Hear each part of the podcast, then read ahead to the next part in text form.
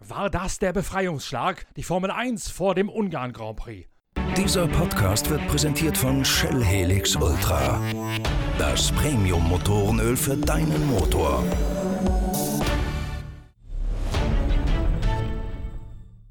Neue Hoffnung für Sebastian Vettel. Platz 2 beim Heimrennen nach einer furiosen Aufholjagd beim Regen Grand Prix in Hockenheim ist jetzt endlich der Knoten geplatzt. Für den Heppenheimer kann auch er aus dem Ferrari das Maximum rausholen oder sind die Lobeshymnen vielleicht doch eine Spur übertrieben und an der ganzen Ausgangslage von Vettel hat sich gar nicht so viel geändert, wie man glauben möchte anhand des reinen Blicks auf das Ergebnis von Hockenheim.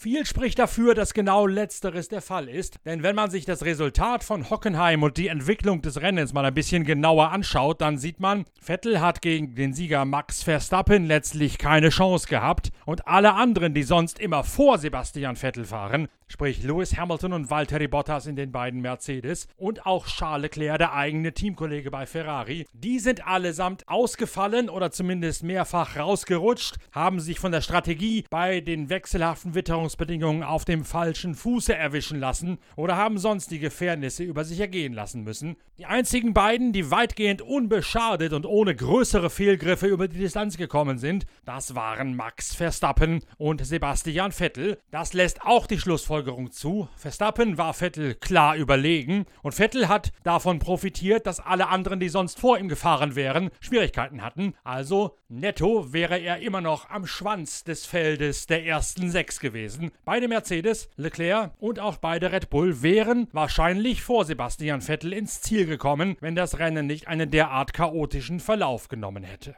Trotzdem mag solch ein zweiter Platz wie ein Befreiungsschlag wirken und vielleicht vor allen Dingen auf mentaler, auf psychologischer Ebene endlich mal den Knoten platzen lassen, sodass man beim nächsten Grand Prix in Ungarn auf einer Welle des Erfolgs vielleicht weiter surfen kann. Und da ist es dann umso besser, dass Ungarn schon direkt nach Hockenheim ansteht, ohne Pause. Denn wenn die perfekte Welle tatsächlich losgetost sein sollte, dann wird die in Ungarn mit einem nur Wochenabstand folgend sicherlich noch besser in Form sein, als als wenn man zunächst wieder eine 14-tägige Pause hatte. Rational nicht, aber vielleicht mental und geistig kann Hockenheim so sehr wohl die Wende zum Besseren eingeleitet haben, auch wenn ich persönlich glaube, auf dem Ungaroring auf der engen Rennstrecke in der Pusta wird sich das Bild relativ schnell wieder so zeigen, wie bei einem regulären Grand Prix auch.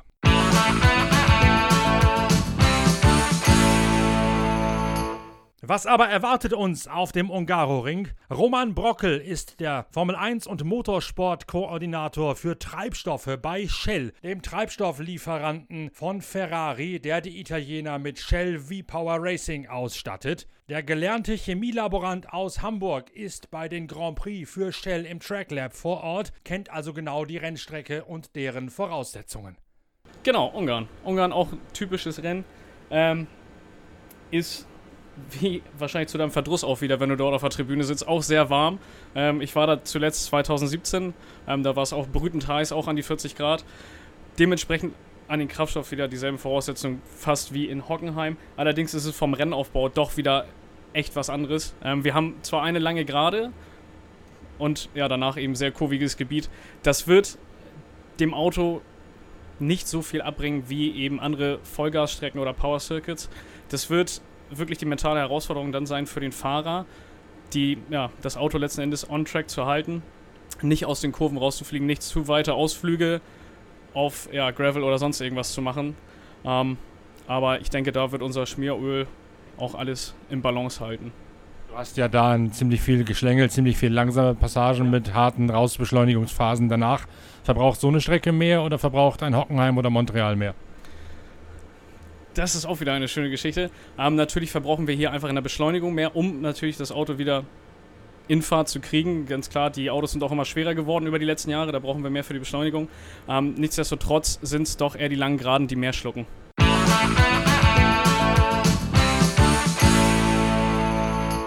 Hinter den Kulissen beginnt in dieser Phase auch immer die sogenannte Silly Season, wo das Geschacher über die Startplätze im kommenden Jahr losgeht. Die Verlängerung von Valtteri Bottas bei Mercedes scheint mir nur noch eine reine Formsache zu sein. Wen sollten die Schwaben sonst auch holen? Bottas ist näher dran an Lewis Hamilton, als die reinen Ergebnisse das momentan vorgaukeln. Und an Lewis Hamilton überhaupt so nahe ranzukommen wie Valtteri Bottas, das ist schon eine Kunst für sich. Denkt nochmal zurück an das Jahr, in dem Nico Rosberg Weltmeister geworden ist, der ist danach ja aus gutem Grunde zurückgetreten, weil er genau wusste, ohne das Pech von Lewis Hamilton, die Ausfälle gleich zu Saisonbeginn, hätte er niemals die Chance gehabt, Weltmeister zu werden. Und er wird wahrscheinlich auch nie wieder die Chance bekommen, Weltmeister zu werden. Da tritt er doch lieber zurück und nimmt sich so selbst den Druck, sich beweisen zu müssen und vielleicht noch aller Welt vorzuführen, dass er eben doch nur ein Weltmeister von Ausfallsgnaden und von Hamiltons Pechsgnaden geworden ist.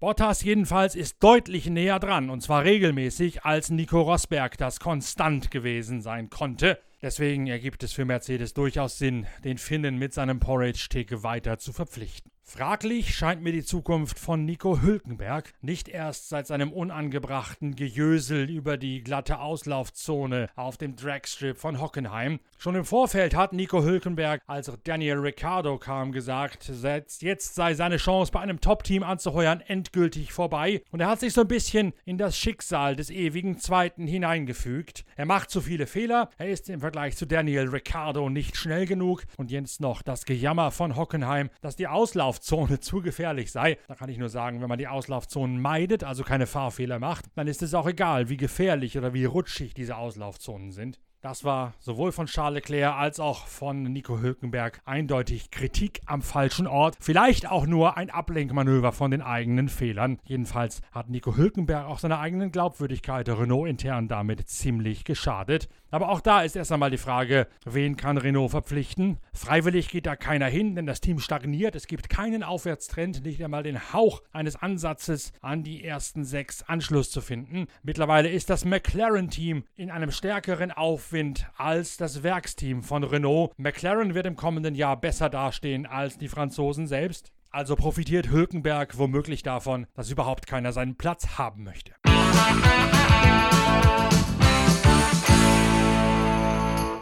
Wir befassen uns Anfang kommender Woche mit dem Rennen aus Ungarn. Dann wird unsere Formel 1-Expertin Inga Stracke wieder ihre Eindrücke in einem Pitcast schildern und das Rennen in der Pusta analysieren. Bis dahin wünsche ich, Norbert Okenga, gute Fahrt mit Shell V-Power, mit jenem Treibstoff, dessen Wurzeln bei Ferrari in der Formel 1 liegen. Shell V-Power kitzelt mehr Leistung aus eurem Motor hinaus und senkt gleichzeitig den Verbrauch. Und wenn ihr Mitglied im Shell Smart Club seid, seid und eine entsprechende Aktion online beantragt habt, dann könnt ihr Shell V-Power an der Tankstelle sogar zum Preis von ganz normalem Superbenzin tanken. Wir hören uns Montag wieder mit der nächsten Episode von Pitcast. Bis dahin danke fürs Reinhören bei Deutschlands erstem Online-Motorsportradio. Solltet ihr die neue Ausgabe unserer Zeitschrift Pitwalk noch nicht bestellt haben, dann tut das auch noch schnell, denn da widmen wir uns ausgiebig der Ferrari- und Vettel-Krise mit zwei großen Geschichten, sowohl aus menschlicher als auch aus technischer Perspektive. Das wäre nochmal eine ideale Bereicherung, um den großen Preis von Ungarn perfekt zu kapieren und zu durchblicken. Wer das Heft noch nicht bestellt hat, der kann das noch tun mit einer Mail an shop@pitwalk.de. Dann veranlassen wir hier intern, dass euch das Heft so schnell wie möglich nach Hause geschickt wird und dann habt ihr 180 Seiten exklusive Motorsportthemen vom Feinsten zum Lesen am Wochenende. In dem Sinne, wir hören uns bis ganz bald, euer Norbert Okenga.